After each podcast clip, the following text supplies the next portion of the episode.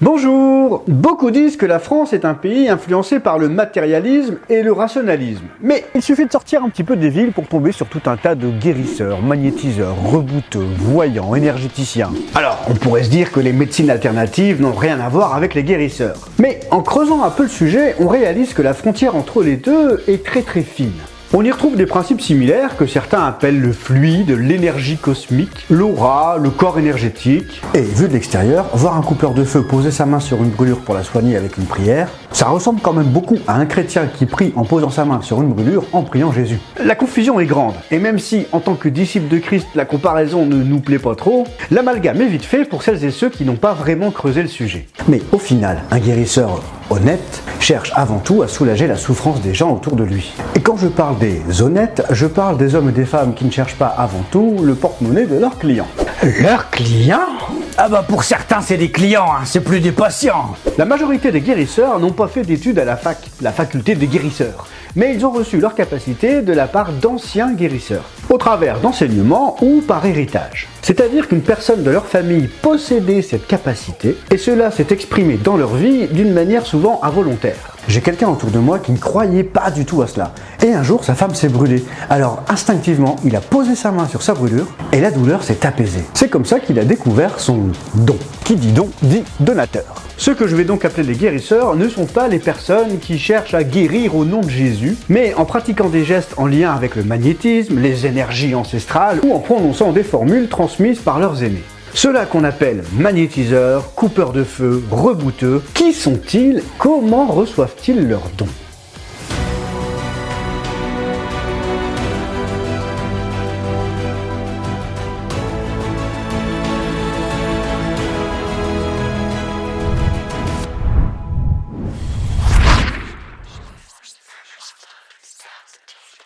Quand je parlais de magnétisme avec mes proches, on parlait souvent de don. Quelqu'un a reçu un don et cette personne l'exprime de différentes manières. C'est vrai que la Bible nous parle aussi de dons. Dans 1 Corinthiens chapitre 12 par exemple, il y a diversité de dons mais le même esprit, diversité de services mais le même Seigneur, diversité d'actes mais le même Dieu qui accomplit tout en tous. Or, à chacun, la manifestation de l'esprit est donnée pour le bien de tous parole de connaissance, selon le même esprit, à un autre la foi par le même esprit, à un autre des dons de guérison par le même esprit, à un autre la possibilité de faire des miracles, à un autre la prophétie, à un autre le discernement des esprits, à un autre diverses langues, à un autre l'interprétation des langues, mais toutes ces choses, c'est un seul et même esprit qui les accomplit en les distribuant à chacun en particulier comme il le veut. À première vue, il y a bien des dons de miracles, de prophétie, de guérison, de parler d'autres langues. Et ça, c'est le Saint-Esprit qui les distribue à chacun comme il le veut. Mais en lisant plus en détail, il est bien écrit que c'est un seul et même esprit qui les accomplit. Ce n'est donc pas un homme ou une femme qui accomplit ces dons, mais bel et bien l'Esprit de Dieu. Par ailleurs, ces dons de l'Esprit sont aussi présentés comme étant la manifestation de l'Esprit. Et cette manifestation est donnée pour le bien de tous. Paul nous précise, puisque c'est Paul qui écrit aux Corinthiens sous l'inspiration de Dieu, 1 Corinthiens 12, 28, Dieu a établi dans l'Église premièrement des apôtres, deuxièmement des prophètes, troisièmement des enseignants. Ensuite viennent les miracles, puis les dons de guérison, les aptitudes à secourir, à diriger, à parler diverses langues. Dieu a établi dans l'Église, c'est-à-dire le corps de Christ, c'est-à-dire parmi les disciples de Jésus, qui ont pris la décision de marcher avec lui par l'Esprit pour proclamer son royaume de tous les guérisseurs que j'ai pu rencontrer, ou alors dans ma famille, ou alors moi-même. Je n'ai jamais entendu de prière au nom de Jésus. Je n'ai jamais laissé le Saint-Esprit agir parce que j'étais persuadé d'avoir une capacité spéciale, que ce pouvoir venait de moi. J'avais la conviction d'avoir quelque chose en plus je laissais ce pouvoir, cette énergie s'exprimer au travers de mes mains. Et ça, je l'avais appris de ma mère, qui l'avait elle-même appris de ses parents. Je vous rassure, maintenant c'est terminé, j'ai changé de regard, je me soumets pleinement à Dieu quand je prie pour les malades. Je sais que c'est lui qui agit, et moi je ne fais qu'appliquer ce qu'il me demande. Mais pour les guérisseurs, la première manière d'exprimer cela est donc l'héritage familial. Un père, une mère, un grand-père, une grand-mère a ce don et le transmet à ses enfants ou ses petits-enfants. Et cela peut durer depuis des générations. Pour moi, ça s'est passé lors de discussions, puis de mise en pratique. Pour d'autres, comme je le disais, ça peut arriver d'un coup, comme ça, sans prévenir. Et c'est là qu'ils vont commencer à s'y intéresser pour apprendre à utiliser ce qu'ils ont reçu de leurs ancêtres. De la même manière que nous ressemblons à nos parents physiquement, nous avons aussi un héritage spirituel. Alors, c'est pas forcément d'une génération à l'autre, ça peut sauter une génération, un peu comme les gènes. J'ai pas bien saisi la logique si toutefois il y en a une. L'autre manière de recevoir ce don est par l'influence. Lorsqu'on côtoie des personnes qui pratiquent, un proche parent par exemple, on commence à développer un intérêt, une sensibilité, puis à un moment donné, ça va s'exprimer parce qu'on aura ouvert des portes. Ensuite, certains guérisseurs vont prononcer une formule pour guérir. Le maître va enseigner les mots à dire pour que la formule perdure. Ce n'est donc pas un pouvoir inné, c'est une pratique enseignée par quelqu'un. Et ils ont tous un point commun, ils utilisent tous leurs mains. Qu'ils soient magnétiseurs, énergéticiens ou coupeurs de feu, que ce soit en touchant la personne ou de manière un peu plus distante. Nous pouvons donc classer les guérisseurs en plusieurs catégories. Les magnétiseurs et énergéticiens, qui se basent sur un ressenti physique. Les faiseurs de secrets et coupeurs de feu, qui eux vont plutôt utiliser des mots, une formule, une prière pour exprimer leurs dons. On a aussi les spirites ou les médiums, qui eux vont communiquer avec des entités spirituelles. Et puis les thérapeutes bien-être qui ne sont pas forcément en lien avec le spirituel. Et puis les charlatans. Alors eux, c'est les plus répandus. Mais peut-être qu'à force de charlataner, un jour ou l'autre, ils vont développer quelque chose, hein On sait pas, sur un malentendu. Alors, comment savoir à qui on a affaire? Avant d'être à Christ, je me disais, bah, je fais du bien aux personnes, donc si je fais du bien, c'est pas mal. Et au début, je pensais même que c'était un don de Dieu. Je dis au début parce que j'étais persuadé que j'avais un don particulier, un pouvoir paranormal que j'avais développé par moi-même, cette capacité à ressentir. Qui dit don dit donateur. Pour toute la catégorie de celles et ceux qui utilisent les formules ou la prière, on entre dans le domaine de ce qu'on appelle la magie. Et la magie, qu'elle soit blanche, noire ou de n'importe quelle autre couleur de l'arc-en-ciel, est largement condamnée par Dieu. Même si l'objectif c'est de faire du bien? Oui, même si l'objectif est de faire du bien. C'est Dieu qui est au contrôle et Jésus nous encourage à aimer et à prier pour les autres. Matthieu 5, 44. Aimez vos ennemis, bénissez ceux qui vous maudissent, faites du bien à ceux qui vous détestent et priez pour ceux qui vous maltraitent et qui vous persécutent, afin d'être les fils de votre Père céleste. En effet, il, Dieu, fait lever son soleil sur les méchants et sur les bons, et il fait pleuvoir sur les justes et sur les injustes. Il ne nous demande pas d'invoquer des esprits chelous ou de concocter une potion secrète dont la recette est cachée dans un vieux grimoire uniquement accessible et enseigné par un vieux monsieur qui vit au fond des bois. Prenons l'exemple de Manassé, roi d'Israël dans l'Ancien Testament qui n'a pas trop respecté la volonté de Dieu. 2 Chroniques 33.6 il pratiqua la divination et l'occultisme. Il s'adonna à la magie et il mit en place des gens capables d'invoquer les esprits et des spirites. Il fait de plus en plus ce qui est mal aux yeux de l'Éternel, provoquant ainsi sa colère. En pratiquant la magie et la divination, il a provoqué la colère de l'Éternel. Parce que Dieu avait bien dit dans Deutéronome 18.10 qu'on ne trouve chez toi personne qui exerce le métier de magicien, qui consulte les esprits ou les spirites. En effet, celui qui fait cela fait horreur à l'Éternel. Est-ce qu'il serait logique que la magie soit un don de Dieu si cela lui fait horreur? Bien sûr que non.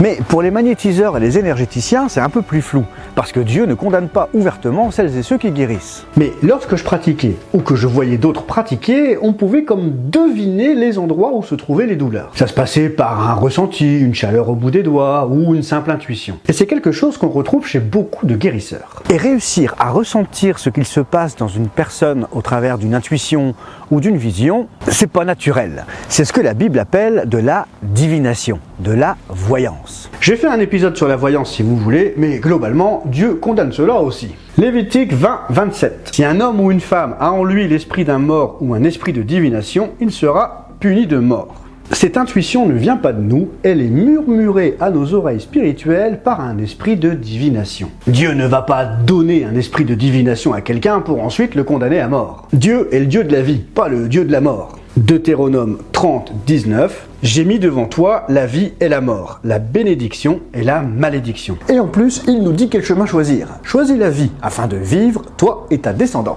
Ah bah merci, c'est gentil, parce que j'hésitais.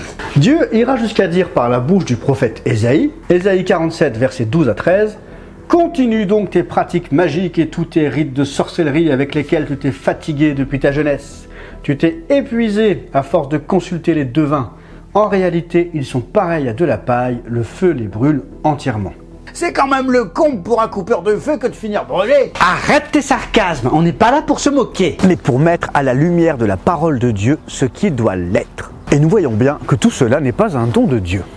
C'est vrai qu'en tant que chrétien soumis à Dieu, le Saint-Esprit peut nous révéler une douleur ou un malaise dans la vie d'une personne. Mais ce ne sont pas des gens qui ont pris rendez-vous et les prières ne sont jamais payantes. Et surtout, nous remettons tout à Jésus-Christ. C'est lui qui guérit, c'est lui qui rétablit. Ce n'est pas nous avec un pouvoir particulier qu'on aurait développé lors d'un stage pratique. Oui, mais il y a des résultats.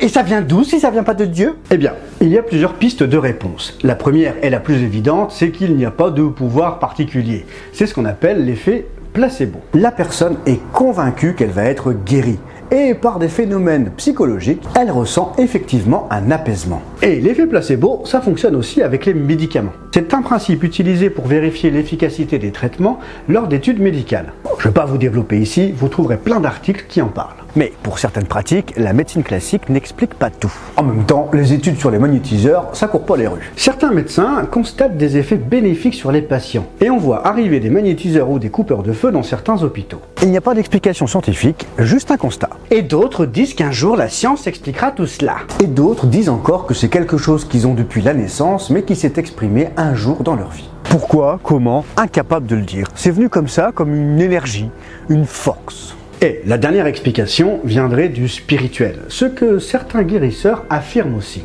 Cela viendrait d'une puissance intelligente qui agirait. Et de nombreux chrétiens vont dans ce sens aussi depuis les premiers temps de l'Église. À chaque fois, il y avait des mises en garde face aux voyants, aux magiciens, aux devins, aux guérisseurs de toutes sortes. Et même envers ceux qui utilisaient le nom de Jésus. 2 Corinthiens 11, 13 à 15.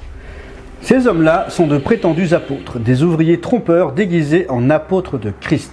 Et ce n'est pas étonnant puisque Satan lui-même se déguise en ange de lumière. Il n'est donc pas étrange que ses serviteurs aussi se déguisent en serviteurs de la justice. Leur fin sera conforme à leurs actes. Si Satan se déguise en ange de lumière, les autres le font aussi. En consultant ou en pratiquant ces choses cachées, secrètes, mystérieuses, on entre dans ce qu'on appelle l'occultisme. Dieu agit en toute transparence dans la lumière. Son esprit distribue ses dons à qui il veut, comme il veut, pour que Christ soit reconnu de tous. Ce n'est jamais pour mettre en avant un homme ou une femme. Lorsqu'un guérisseur impose les mains ou prononce une prière, il le fait au nom de qui? Est-ce au nom de Jésus? Dans ce cas-là, pourquoi le marmonner si la volonté de Dieu c'est que Jésus soit révélé? Et si ce n'est pas au nom de Jésus Au nom de qui? Seul Dieu est capable de procurer le bien, de rétablir pleinement les situations, de guérir entièrement. Prenons le livre de Job dans la Bible. Job était un homme intègre devant Dieu, riche, béni de Dieu, fidèle et attaché à lui. Satan lance un défi à Dieu en lui disant qu'il va faire la misère à Job parce qu'il est convaincu que l'attachement de Job à Dieu n'est pas véritable, qu'il est plus attaché aux bénédictions qu'à Dieu lui-même. Mais Dieu connaît Job, il connaît son cœur et il accepte de le livrer à Satan en posant un cadre. Job 2, 6. L'Éternel dit à Satan, Le voici, je te le livre, seulement épargne sa vie. Satan ne peut pas tuer Job. Et que va faire Satan? Job 2.7. Satan se retira alors de la présence de l'Éternel, puis il frappa Job d'un ulcère purulent, depuis la plante des pieds jusqu'au sommet du crâne. Satan est allé frapper Job et cela s'est traduit par un ulcère Je ne dis pas que toutes les maladies sont d'origine spirituelle, mais visiblement certaines le sont. Si Satan a pu s'exprimer dans la vie de Job au travers d'un ulcère purulent, il peut aussi se retirer et du coup stopper l'ulcère. Dans l'optique d'une source spirituelle, la guérison peut simplement venir du fait que les ténèbres se sont éloignées, c'est-à-dire que la maladie ou la douleur n'est plus présente. Si l'objectif de Satan et de ses sbires, c'est de nous détourner de Christ, alors quoi de mieux que d'attirer des personnes à lui à travers d'autres personnes qui exprimeraient des pouvoirs? Va voir Maurice l'énergéticien, il va te guérir. Cela va se savoir et de plus en plus de personnes vont placer leur foi dans les pouvoirs de Maurice qui a juste ouvert des portes aux démons et qui vont se retirer un temps de manière à ce que les regards soient portés sur Maurice et ses pouvoirs plutôt que de compter sur Dieu. Dernière chose avant d'entrer plus en détail dans certaines de ces pratiques, dans le spirituel, tout a un prix. Et souvent, un guérisseur exprimera de la fatigue après avoir pratiqué. Ou alors, la personne venue le consulter va développer un mal quelques temps plus tard. Des jours, des semaines, voire des mois. Il y a comme un transfert qui s'opère entre le consulté et le consultant, qui va s'exprimer d'une manière différente selon les cas, mais qui peut aussi se transmettre d'une personne à l'autre. Le guérisseur devient donc transmetteur, lui-même étant la porte ouverte. Toutes ces pratiques n'impliquent pas forcément des puissances spirituelles et la première question à se poser c'est Est-ce que c'est en accord avec la parole de Dieu? Que le Seigneur nous fasse grâce de pouvoir discerner les esprits qui agissent dans l'ombre. Soyez bénis.